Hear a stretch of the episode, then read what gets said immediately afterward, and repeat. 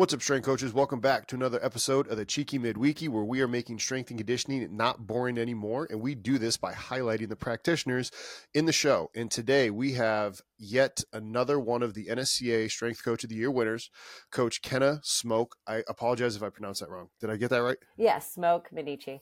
Okay, Smoak Minnici. I apologize. I'm not very good at pronouncing English. Ask ask my wife. Like I have spell it's bad. It's bad. Um, but that's a butchered intro. Coach, why don't you introduce yourself for anybody that is unaware of who you are? All right. Well, I'm Kenna Smoak Minnici. I am going on my seventh year at Army West Point. And uh, let's see, I have baseball, volleyball, and wrestling. Uh, but my time here, I've pretty much covered or worked majority of the Olympic sports. Uh, baseball, I've had my whole time.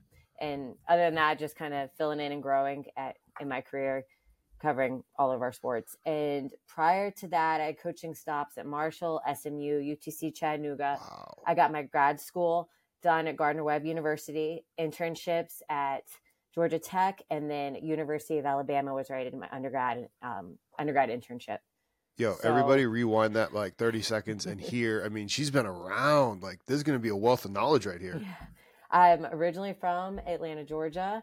And um, let's see, growing up, I got into a weight room around like, you know, uh, 11 years old, a really? little untraditional route. Uh, I played football in high school. So my dad only let that happen if I could survive his workouts. Lit because he, you know, being a female, he was like, "Oh well, fine. You you want to do that? You're gonna do it my way." Little did he know, I fell in love with it, and it really uh, changed the whole tra- trajectory of my life. Um, then a, a senior year of high school, another big event. I had my first back surgery. And Ooh. then so my athletic career kind of shifted and changed and um, that ended football and I really just kind of got onto, into the training side of things and rehabbing and everything. I'd already been in the weight room. So it was kind of an easy transition to, I guess, come back, do some like higher reps running because I couldn't train like a football player anymore. That led to like bodybuilding. So I did that into my senior year of high school, and that continued on through grad school um, while I was interning and coach and becoming a coach as well. And then I pivoted again, had another back surgery, thought would be harder to come back from powerlifting. So I did that a few years and then see most recently my athletic career i've ran a couple marathons but just kind of for fun to ran give me something a couple marathon like she yeah, just wasn't in there so casual. Well i had a baby a year and a half ago and then it was just easier to run because i didn't need a whole gym set up when he napped so. I kind I mean, of pivoted in that but that was like a long way to answer like my athletic background and wow. kind of how it led into coaching so I want to start with the back surgery stuff oh. because a lot of our coaches might be listening. Like they've had athletes that either have it yeah. or they have some sort of injury and they have to make modifications. What are your modifications that you used for yourself and then mm. that you recommend for everybody else? Um, so my surgeries happened. One was in high school and this was, you know, 2007, eight. So where we are in strength and conditioning, rehab and everything is – so much further ahead now. I really don't think you should get cut open as like a first choice. Um, and then the second one was kind of cleaning up what happened from the first one 10 years later of pounding my body, being obsessed with the weight room. So I, you know, I really don't want athletes to get to that point. Um, but in rehabbing, really both women, really that second one, because I was older and able to put a lot more of that on my plate and in my hands. Um, like Dr. Stuart McGill is just buy all his books, read all his books, and apply them correctly. That's the main thing. With so many of these rehab exercises, people aren't breathing, embracing, and doing the little things right where they're just pounding out reps, and that's not necessarily what you need to get the job done. Okay, so when you say implement implement it correctly and breathing and bracing, mm-hmm. I want first question is what do you mean by implement it correctly? Second question, how do you get a group of athletes to breathe and brace correctly in a large group setting because I know I've struggled with it. I can you can get it like mm-hmm. for our listeners too. Like what's your recommendation then? Early off season, just start at square. Ooh, I actually did this with my volleyball girls today. Um, it was they're on the court, so it was really easy to just get them down on the ground uh, prior to our dynamic warm up. And I was like, okay, I know we do these in the weight room year round, but we're going to start from square one, and we're just going to work on pelvic tilts and overemphasize the in range of each of those movements when you're tilting your pelvis. Um, and then, like, you know, we did some bird dogs, and I'm really big on like, okay, make sure that you're exhaling on the effort, like EE. Everyone can remember that. And really, it should kind of happen a little bit sooner. But while you're learning, if it's not quite simultaneous yet and you have to force to exhale on the effort, I think eventually it'll become a pattern to where it will be a little more streamlined. So that's kind of how I started early off season. And then we led from that into more of our linear speed work. Okay, guys, get up. Let's do a dynamic warm up. I'm then going to go into an A series. And oh, what do you know? We, our hips, our pelvis, all spine have to all be neutral. Like that, you know, that's a really big part of your posture and everything. And it's just like, we just did this on the ground. You should be able to do it standing up. And that's kind of how I will do address it in the next few weeks you're always going to have some of those athletes that will revert back to bad patterns. Um, but just as far as in a team setting, I feel if I could get, you know, 70% of them, then I did my job. And then that other 30% can get a little uh, extra attention. How about in the weight room in terms of patterning and, and training, whether it be, like you said, anterior, posterior tilts? What about like hip IR, ER, biasing it, whether you're on your back or seated? Mm-hmm. What are some of like key components or exercises that you've used? Um, so I mean, this is going to vary a little bit sport to sport. Like I work, I've worked a lot of baseball and that being like rotational. Yeah, IR is huge, right? I'm sure that. Like... Yeah, it, it definitely is. But when I look at the course of the year, I really like try to take like my early off season period and start with a lot of our accessory movements. Like you're going to be on the ground and then you're going to go into a split kneeling. And then if you earn the right, you can be like split kneeling elevated to where yeah you're you're, you're truly following McGill right to the T then yeah.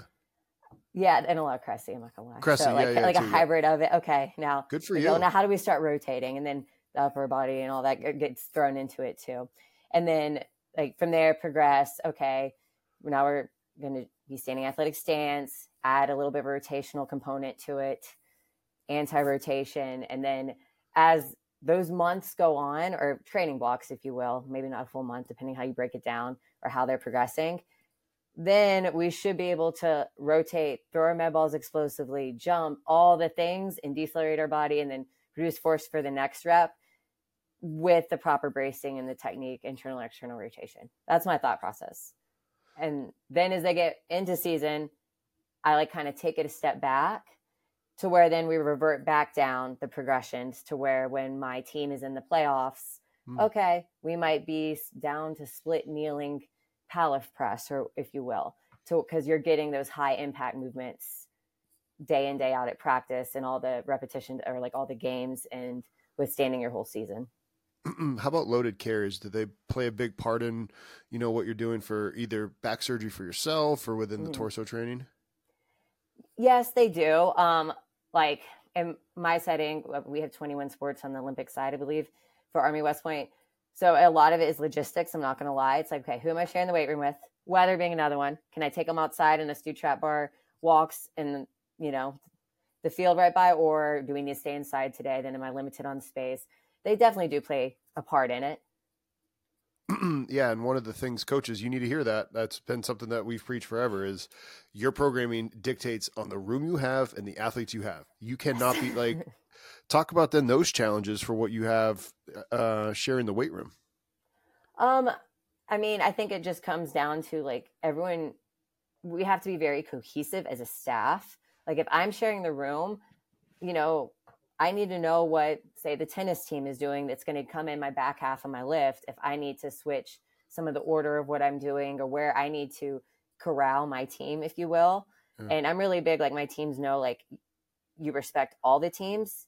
You need to stay in your space or we can go somewhere else and do something not fun.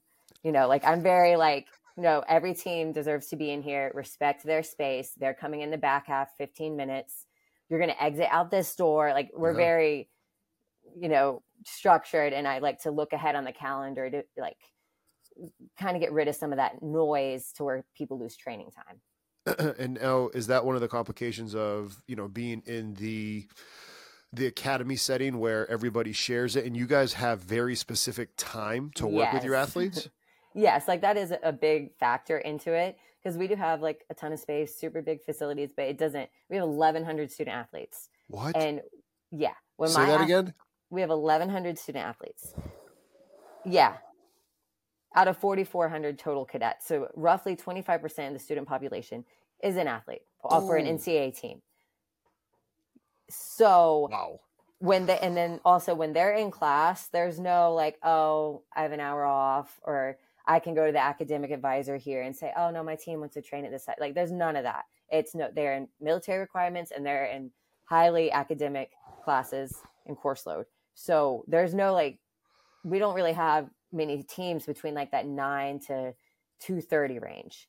And then it's just chaos. Yeah and we're staggered you know with our schedule 15 20 minute blocks your sport coaches want you three places at the same time so it's very you have to be very organized Taking a quick break from the show to talk to you about our membership site. If you find value from our podcast, you are guaranteed to find more value inside of the Strength Coach Network video library inside the membership.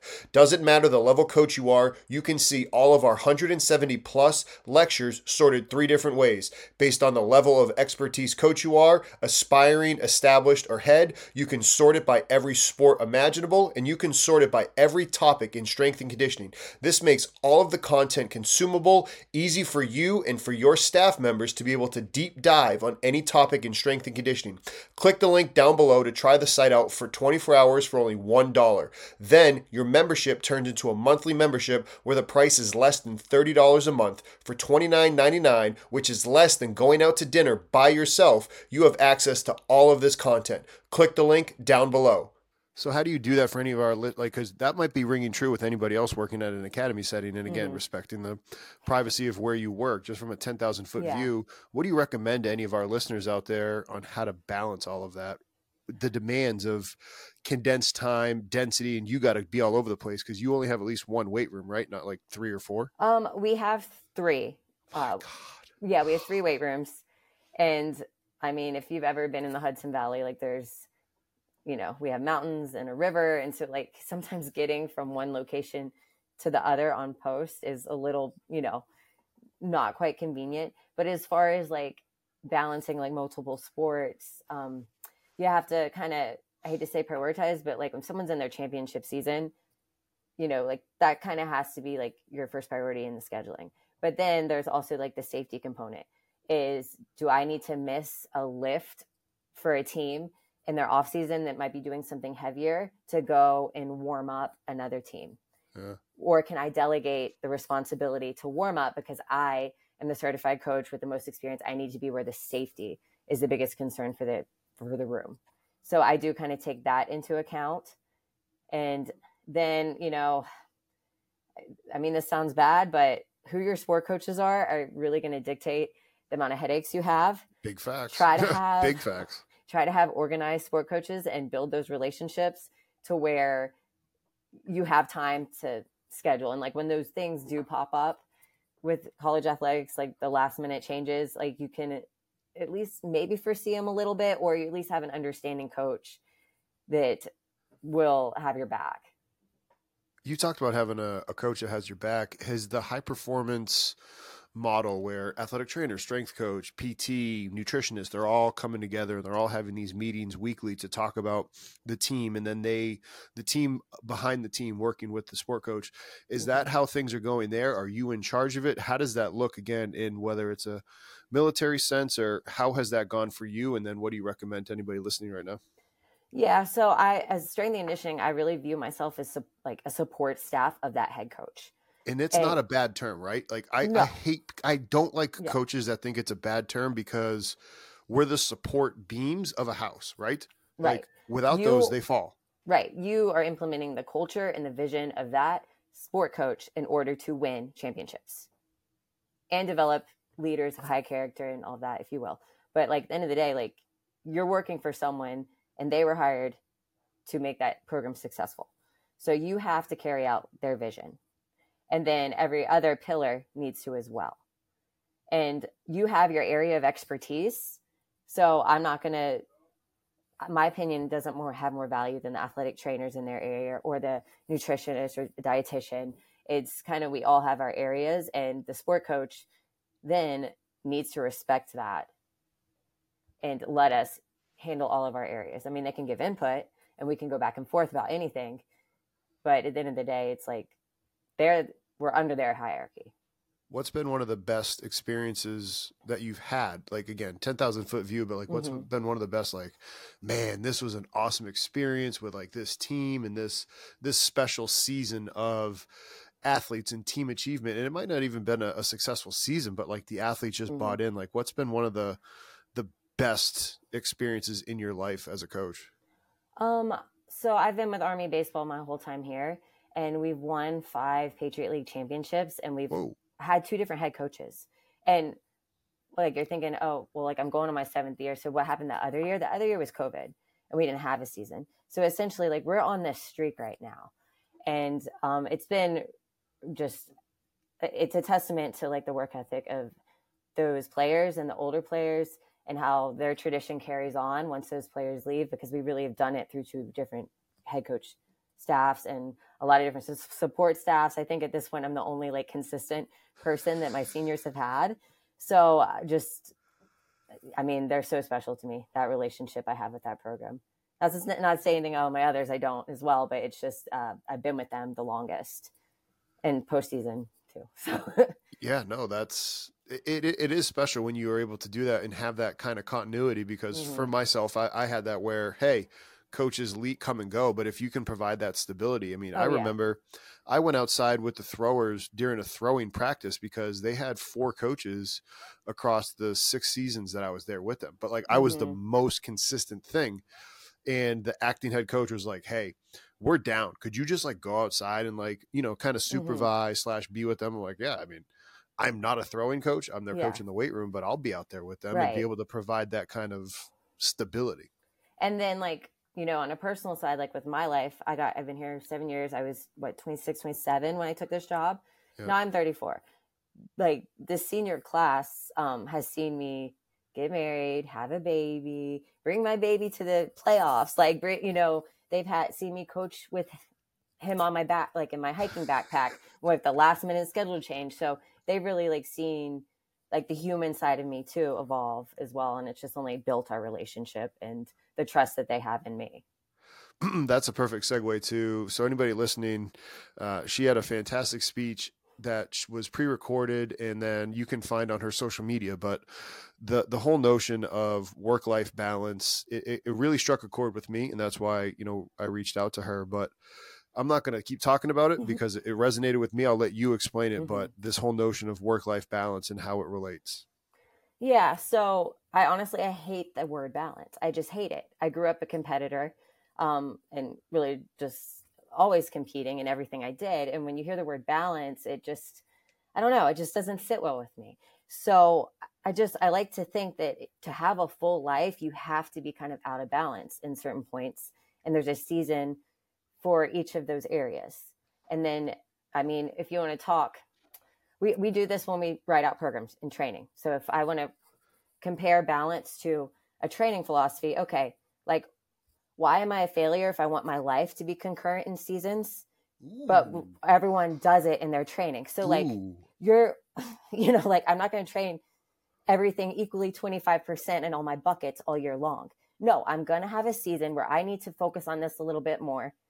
This I might just maintain but my support system for me that's my husband and my family and you know all army west point they're going to have my back and be like okay she's kind of doing this or right you know because i've built that rapport and have those relationships to where then like okay then it's going to swing a little bit back and like when it's time to be in season with my team like okay i'm all in on them. My hours might be a little crazier with work but then it'll work itself out.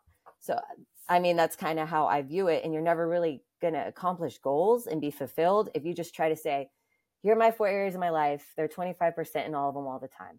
Sometimes you got to be 30, 60, 20. I don't know the math, but you know, you got to be off a little bit and then it'll work itself back out and the season will come back around for you to have that time with your family or time with another sport or to grind with whatever or a personal goal if you will you know in competing so i mean that's kind of like my take on it so i really dismiss that whole word of like work life balance I love that, and I love what you said. Like that, I mean, you saying the concurrent training like that.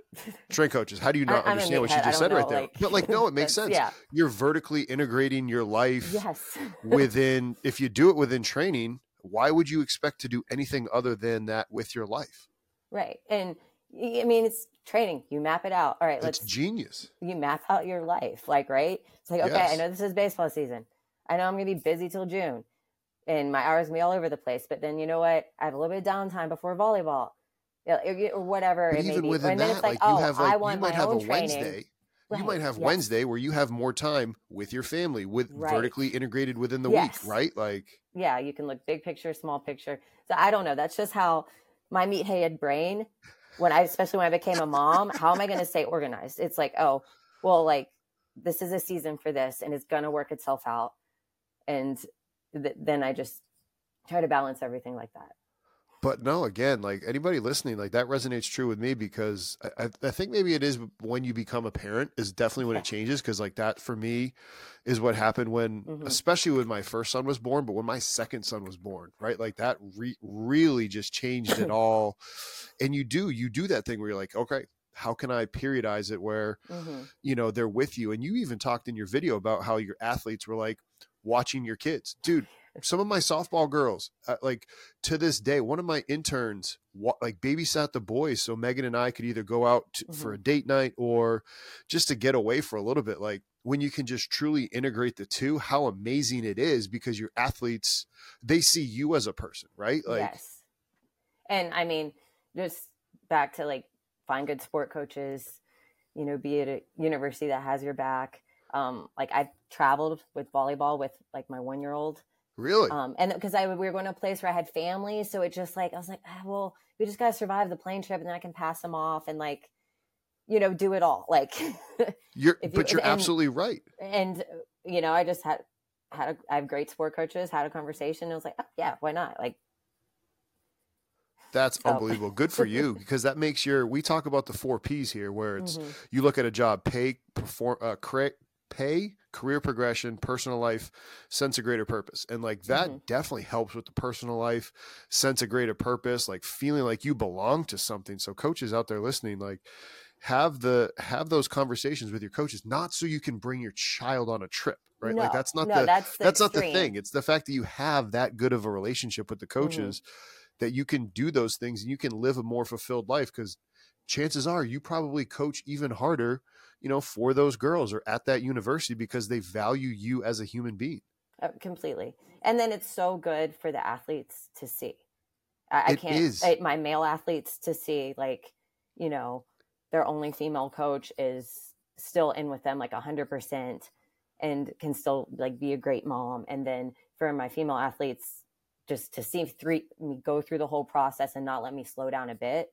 I, I mean, I just, yeah, you're setting an example because yeah. not only like my, so Kate Correa was uh, one of my first assistants at Towson, and you know, you talking about that right there, I, it reminds me of what Kate was saying, where her female athletes seeing her lifting heavy and doing these things like it, it mm-hmm. gives them someone to look up to so for you again to set that example for your female athletes like hey you can still be a mom and you can have a child and you can still train and you can do difficult yes. things and you can mm-hmm. live a mm-hmm. life and have a career and then like you said the male athletes are like oh wow like this is what a strong female should be like like this is i mean it's again it's unbelievable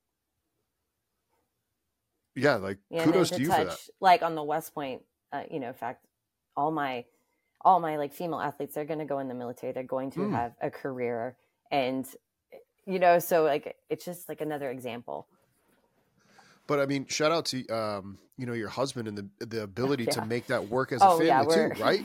yeah, like because chaos. that that again, but like you, you, want to talk about the periodization or the um, strength. Yeah, you got to sit down with your spouse. You got to sit like, down with your high okay, performance staff. Yeah, right. Like, w- like when are you peaking? When am I going to peak in this? Because like, it's got it for me, it can't be hunting season, but for you know, so that's kind of how we have to again, yeah, but strength coaches out there that are listening to this, like you got it, like that's how you make it work. And that, and, and to me, that's gonna that's part of your flywheel that you've pushed in terms of being able to be successful because you have set up those roadblocks you've set up mm-hmm. those things in life where or checkpoints right where yeah. you you have that ability to talk and and now you're not um you're not preoccupied at work with other other thoughts mm-hmm. you're in the weight room when you're with your athletes you're training oh, them yeah. you're doing all mm-hmm. of those things yeah. how has that been so we talked about it in terms of the work life balance in terms mm-hmm. of you know your your personal life with your athletes. How about the your coworkers anybody that you're overseeing? Like what's been the impact of that? How do you go about leading them within all of it? Quick break from the show to remind you to hit that like and subscribe button so that way you get notifications of when more content like this gets released. So click that like and subscribe button and with that let's get back to the show. Yeah um back to just like the whole time management I find like I'm so much more productive at work and I because like I can't dilly dally in the office. It's like, no, I'm sorry. Like, hold your questions. I have to get this done this next 40 minutes. Uh, you know, I'm very like, I have to stick to my schedule. And I think they all know that and respect that. And hopefully it rubs off on them a little bit to not just like, you know, I'm guilty of like training way too. Well, some days you can if you have that time block, but, you know, just letting the time get away from you because especially at West Point we do have a lot of just, it's not really downtime because there's a lot to do but yes. you have to be organized to manage your time or stuff will sneak up on you. So hopefully they will see me be like oh no i have 40 minutes to get this done and then i have a meeting and then this has to get done because i can't pull my laptop out at night. And i can wake up early and pull it out but my baby might be up. So mm-hmm. it's not a guarantee that i'm going to have it undivided attention. So this is my like office time so hopefully it rubs off on them a little bit to where they can, you know, start the process of getting organized for that next role that they have, whether it be personally or professionally. And that resonates true. There was a, a, coach that I'm friends with that worked at a, a, school similar to your setup where it's mm-hmm. like, hey, condensed group of all the athletes come in and train. And then there's, they're in school, right? Like at the Ivy mm-hmm. Leagues. They're in yes. school. And like you said, there's really no, hey, like there's there's not a lot of class conflicts because they have a very big weight room too. So I mean it's a madhouse between mm-hmm. essentially 6 to 10:30 and then 10:30 to 2:30 open time like really mm-hmm. a lot of free time and then mm-hmm. 2:30 to 6:30 it's a madhouse again. So it's like the coaches explained to me when I was there interning, mm-hmm. hey, we're on the floor and we're working really hard during those four hours. And then, yeah, maybe like Frage would leave the office so he could mm-hmm. like detach, refresh himself, and then come back and do that work because it, it's like, hey, heightened awareness of on floor hours in the office hours. And you had to be really, really smart with that time. And so, mm-hmm. anybody listening to that, find ways to prioritize that. So that way, you're again, your head is where your feet are. Yes, exactly. um, so you know anybody else listening to this right now uh, Ken and I had a mutual contact, uh, Bree, who was a softball coach there for a while and then now has gone into the military. Did you ever have any of that desire? Because when we had her on the show, she just talked about how, you know, leadership and how that was an opportunity to lead more people. Was that something that either A happens a lot that you've seen at Army West Point? Is that something that ever crossed your mind? Um, I've seen it happen. Uh, for me personally, like I love serving those that serve. I love like I you know, my passion is strength and conditioning. And when I can share that passion, I then have purpose and then their purpose can go on and be that leader. So I can be the person behind the scenes that maybe help them influence them a little bit for their career. So that's really like how I found my place here. Um, I have seen a lot of like coaches or just really anyone that steps on foot at West Point then want to join the military or, you know, really anything uh, service related. So I, for me, though, I find joy in serving those that serve. Yeah, that resonates, um, you know, for me and I think for other coaches too, because you're starting to see more and more coaches going into this H2F route. Oh, yeah. um, have mm-hmm. you have you seen more coaches in your personal circle that you know are, are branching out? And if so, what have they been saying to you? What are the pros and cons and your detached point of view from it? Mm-hmm. Um, I've had a lot of coworkers or just like uh, people through the field, friends, uh, take that route from college. And it's just like, I mean, it's different. You're like, you are gaining, like, you are training someone for, like for their job that, that is the military, but you're giving up the whole sports and team dynamic. So True. I don't know. I think the main question is is like how much do you love sports, and then kind of work backwards from there. What's so that's been the main thing I've heard people like say is, "Oh, I miss the team, I miss the university feel, and like the, everyone in a program together." Because there you have a lot of individuals with like personal goals. Yeah. So that's the biggest difference. Well, then, what's your recommendation for anybody that does have? I mean, for uh, having eleven hundred athletes across that many, like those mm-hmm. few of sports, for lack of a better term, like how do you manage that large of a roster?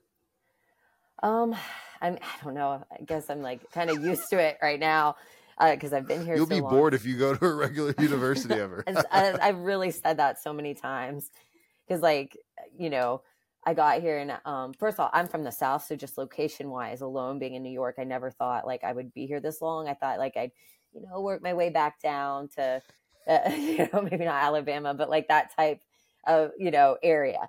Um, and it didn't happen because I just like fell in love with like working with the cadet athletes and I absolutely love the challenges of dealing with so many of them and the schedule conflicts and then we haven't even really touched on it but like their military requirements yeah. like if you can get your training to work here you can get it to work anywhere I, it's like really what I tell anyone that comes and joins our staff like if you can figure out how to program around survival swim and summer training and like the beast period that they call it in their summer and uh, combatives and all these things that they're they're doing for the military, you're, you're gonna be fine anywhere else.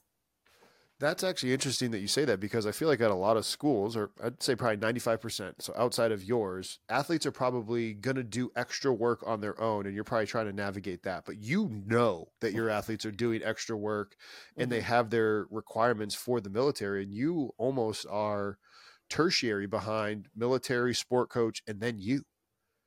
Yeah, and then uh, I mean, it is pretty much at Ivy League academic level. Really? Yes, it is extremely.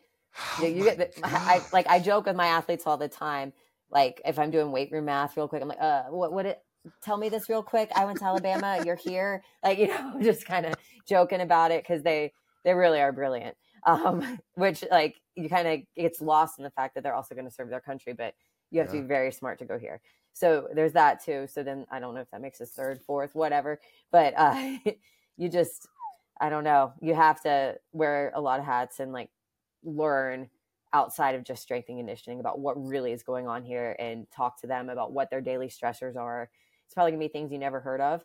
Um, but yeah, with time you'll learn. Yeah, I mean, I guess you're not able to just make the same basic like, oh, you need to sleep and have good nutrition because it's like, well, if they have something that they literally have to be awake for and they don't have the ability to get that sleep or nutrition because you know what does that again respecting the privacy of where mm-hmm. you work but yeah.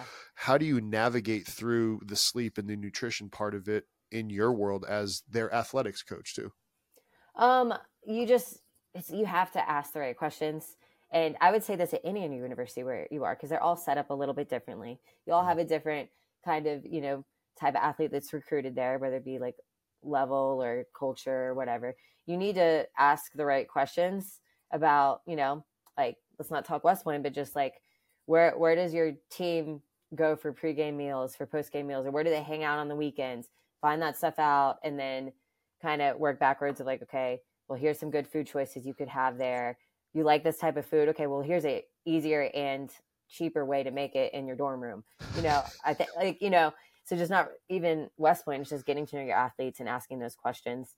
And you know uh, the time management conversations it's just it's on a lar- larger scale here but all 18 to 22 year olds need to learn that.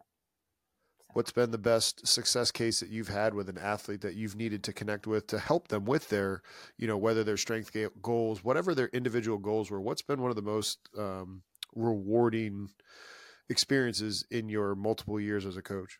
Um, well we have a like a program here i won't get into all the acronyms but basically for some of the sports where the military requirements of height and weight can be detrimental to like your health like let's say offensive linemen heavyweight wrestlers track throwers, uh, maybe some rugby players, uh, men or women. Like, you know, you might want to be a little heavier than what the military recommends. So uh, they're allowed to have their playing career and uh, be able to have different like guidelines for testing. for height and weight while they're playing. But then once that season stops, you have to meet those requirements for graduation. And so if you, you know, think of everyone knows football, so a lineman, right. Then December happens, January, whatever, season over. You have four and a half, five months to fit that requirement. And what does that look like? So we do a lot of that overseeing um, of those athletes to help them learn the patterns, to do it a safe and a healthy way because they're going to have to keep that weight off. It's not just like, oh, you passed, now you graduated. It's like they're going to have to stay that size their whole career.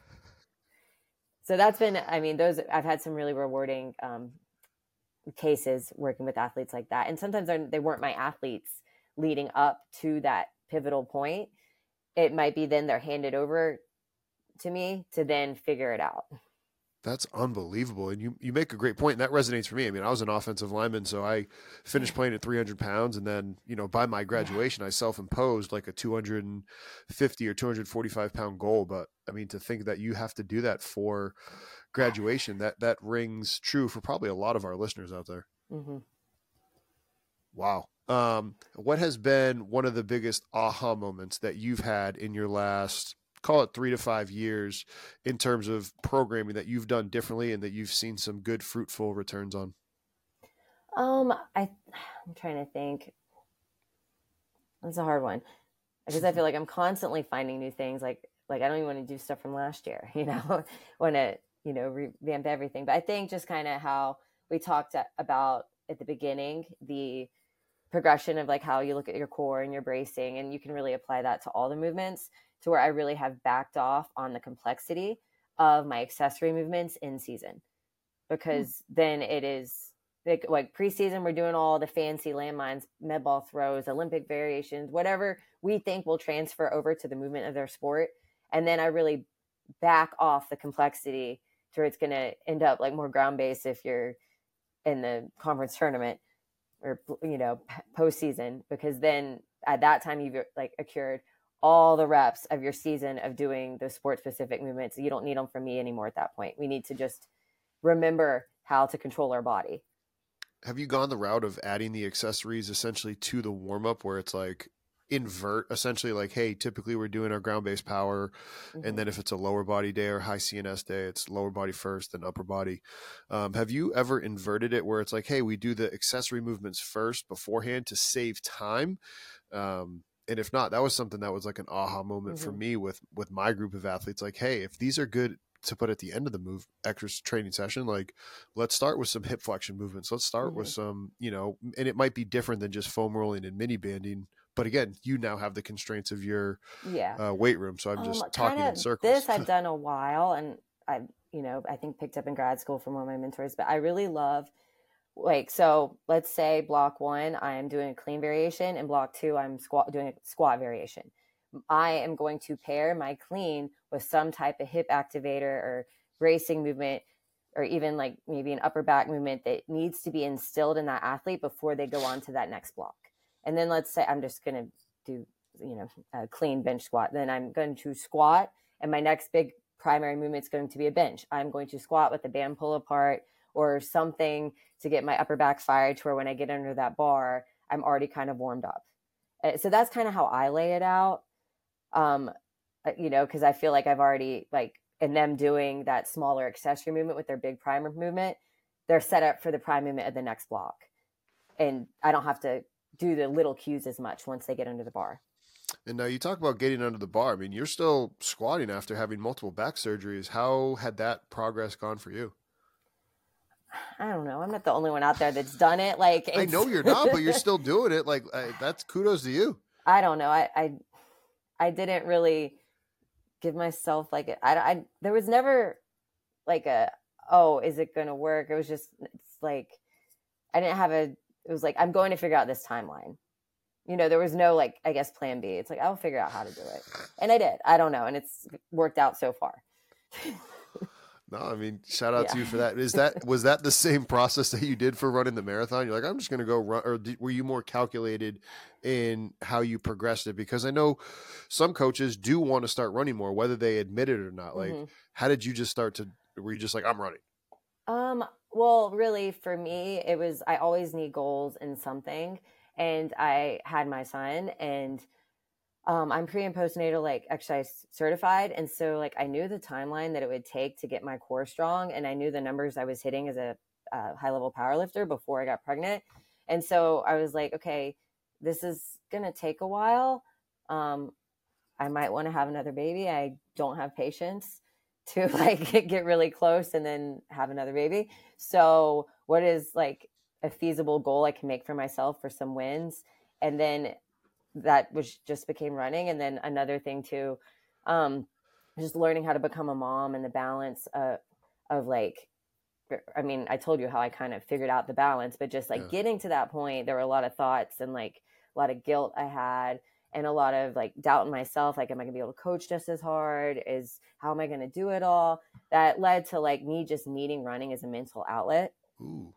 and it gave me something that lifting doesn't because uh, i don't like when i powerlifted i usually would go to another gym for my big sessions and not do them at work and that was how i found that success if you will to have a different environment and so for me getting outside and running gave me that different environment to where it just kind of happened. Taking a quick break from the show to talk to you about our newest sponsor, Hawkin Dynamics. Hawkin Dynamics builds and designs software and hardware for coaches, athletic trainers, sports scientists, and everybody in the high performance department. Most notably, their use of their force plates with the ease of transportation and ease of use. Not only did I use them when I was at Towson, but I've used them when I've moved back here to Iowa with Tucker at Goldfinch. So, check out Hawkin Dynamics in the link down below now let's get back to the show. What's up, strength coaches? Want to take a quick break from the show to talk to you about our sponsor, TeamBuildr. Team Builder is your one stop shop for online training platform needs as a coach. With TeamBuildr, you're going to be able to program for your athletes whether they're in person or remote. Using TeamBuildr, not only will you be able to program for your athletes, but there are special features such as the leaderboard and locking training with wellness questionnaires. With the leaderboard, you can have an exercise performed that day, whether it be a lift, a sprint, or a jump, and scores can be updated in real time and projected on a TV in the training. Wellness questionnaires can be used at the beginning of training, and your athletes will have to fill them out prior to being able to train. This ensures that as a coach, you're being able to collect quality data before the athletes train. So, if you're interested in TeamBuildr, click the the link down below and find out more information. Let's get back to the show. No, that resonates with me because in ter- like getting outside and doing some, I mean, yeah. on-field training. I'd do that with my staff at Towson and at Iowa, mm-hmm. whether we played basketball or whatnot, and then even just having that different app training atmosphere because now like if you're in the rack squatting and if somebody comes up and like you're gonna uh, because you care you're gonna yeah. stop what you're doing and you're exactly. gonna talk with them and mm-hmm. but now if it's like hey i'm not here it gives you that detachment point of view, not only for your work to you know go and train but you might actually have some fresher thoughts because right. again you care so it's not like you're going to stop thinking exactly. about you you're going to be like man this is a great exercise i should try doing this with uh you know either the baseball team or i mean mm-hmm. your brain is just always going my best programming is like on my long runs i always say that because i can just kind of like get all my thoughts in order and then like go type it all out or write it on my notes in my phone when i'm done with the long run, I know that a lot mm-hmm. of our coaches are probably thinking this. How do you handle speed work with groups of athletes that do have to do LSD stuff where it's mm-hmm. long steady state and it's it's actually not as steady state as everybody thinks because if you're making these mile times like yeah it's it's faster than a lot of coaches want to admit. Um well as far as like the military requirements for West yes. Point it's not they don't do it as frequently as you think and I mean like the time requ- time requirements if you've developed your other energy systems i think you should just be able to gut it out uh, i mean maybe that's a little no. harsh yeah. but that's kind of the you know I, I make the joke like their acft with some athletes if you don't pass just don't come back i'm completely kidding completely kidding but like we'll joke like that because i think at the end of the day like if you have all your other energy systems developed from sports specific training, you should be able to gut out the mile times that are required for your age. It's not going to be fun. You might not feel really prepared and mentally probably something you're not used to, but physiologically I think you should be able to gut it out. Yeah, I agree with that too. And, and it's I only guess, a few times a year. Okay, because I feel like Yeah. a lot of the, the And we know when misnomer they- yeah. about like Army would be that Mhm. hey, they're going on all these early morning runs, and so any sh- any speed gains that you're trying to make with these athletes is essentially just going to be flying out the window.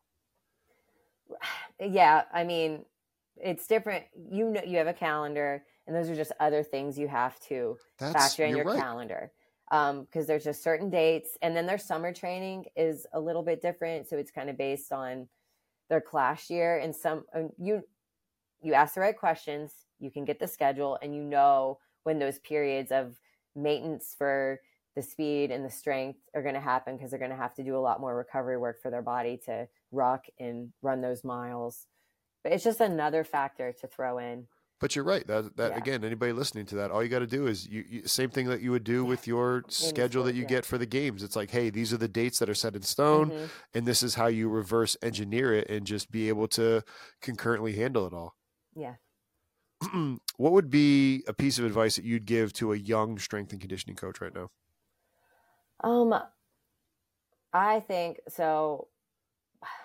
After every like session or group you have, I think it's really good to write down what you did well, what you could have done better. And then a lot of times these things no one else notices but you. So if like I used to get really down on myself thinking that like, oh, I didn't command the room like I wanted to, I didn't have the presence I wanted to, like my mentor does, you know. But then did the training get done? Did everyone stay safe and no one get hurt? Like just come back to that. Did anyone get hurt? Okay, we're halfway there. I, that sounds really really simple, but um, I think if you just keep highlighting something good and something that you need to improve on, you will then the next week when you do that same lift, not make that same mistake, and then find something different that like oh that did go well, and then before you know it, you're just building on that on those wins and learning points. what would you say to somebody that's kind of established, been around for three to six years? Um, three to six years, I would say you're still kind of in that range. Uh, In our field, especially, I feel like everyone's like, "What's next?" Um, I- I think you need to just look around where you are and be like, "What can I do here?" And Ooh, just be present where you are because you know you don't know how athletics are going to go if you're you know looking for that next spot it might not be better and it goes back to like you know the so the sport coaches you have ask do i like this sport coach? Because i'm their support staff. If i don't like their vision and the character like i probably shouldn't be working for them. It doesn't matter what logo is on their chest. And then like the, that comes with some hard questions. And then another one i think in the, especially on the olympic side we fail to ask do i like this sport? Because you're going to be spending a lot of time with it. If you don't like that sport you know either be thinking it's- every department set up a little different? Like do i need to you know pivot what sports i'm working maybe i don't with- the sport coach relationship or i don't like you know i don't want to be on this field for three hours every day of my life or whatever it may be um, because you're going to have a better connection with the athletes if they know you actually enjoy watching them amen, amen. Anybody listening to that, that'll preach. What would you then say to anybody that's a head strength coach or a director, or anybody that's been doing it ten plus years? Um, hmm. I, I guess like don't forget where everyone below you is because you had to take all those steps to get to that point. And remember, like, you know, like financially what that might feel like, or the uncertainty what that might feel like. Um, and just kind of try to keep putting yourself in their shoes That's good. because they're, they, there's no guarantee that they're going to get to where it all pays off where you are. So then, what would you tell your old self, like right now, going back to ten years ago? What would you Mhm. tell young Kenna? Um, back to the question about do I like this sport and what can I do where I am to make my situation here better rather than trying to find the next place. So just be where you are. That's something that uh, young Justin would have liked to hear too. Um, what is something about yourself that people don't know that you wish that people would know about you? Oh man, I don't, I don't, we talked all the competing stuff, but we talked the mom thing. Um, I don't, I don't know. Like, I'm pretty like laser focused with all that. Um, I have two German shepherds. Oh, there you go. yeah. How hard is that having? Um, so uh, we don't have a, a dog anymore. Our Mhm. our dog had passed away. He was an older. He was a small small dog. Um, but yeah, having having big dogs like that's got to be a blast to, to go and wrestle with with the kids, right? Yeah, um, they love like my son right now, but he, you know, or it's a still like young relationship, and we're still like very cautious. Like even though my dogs were my babies first, like they're Yeah. still animals, Yeah. and so I'm very you know hesitant on that. Um, but I, they're big dogs, but they're like their personalities are like little chihuahuas. Like I have a one of them's hundred pounds and like all black, so he looks like a wolf, and he is just the goofiest, like skitty. He's skittish. He's just, yeah. I, That's awesome. so that's my dog's personality, even though they look kind of intimidating. what is your favorite movie you've ever watched? Um, trying to think. I'm not like a big movie person. I'm pretty like I like to read more, but movie wise, I don't remember the Titans was filmed at my high school. So Really? go with that. Yeah. That in, is super in Georgia. So. That's super cool. yeah. Uh, and that could be my fun fact. what is your favorite food? Um, well, I did bodybuilding for eight years, and so my taste buds like I don't think ever recovered. I like plain sweet potatoes. I like apples. I don't know. I'm very boring. Okay, hold on. Power like bodybuilding, like that's a whole. How did you get into that? And then what are some of the the difficulties that I think most strength coaches wouldn't understand about bodybuilding? Um, just that, like, so obviously we talked. I did powerlifting. I did marathon running. The thing with the the bodybuilding is it never really like leaves you because you're always thinking about that next meal, that next cardio session. Your life is then segmented, not into 24 hours when I train next. It's Huh. segmented into three hour blocks.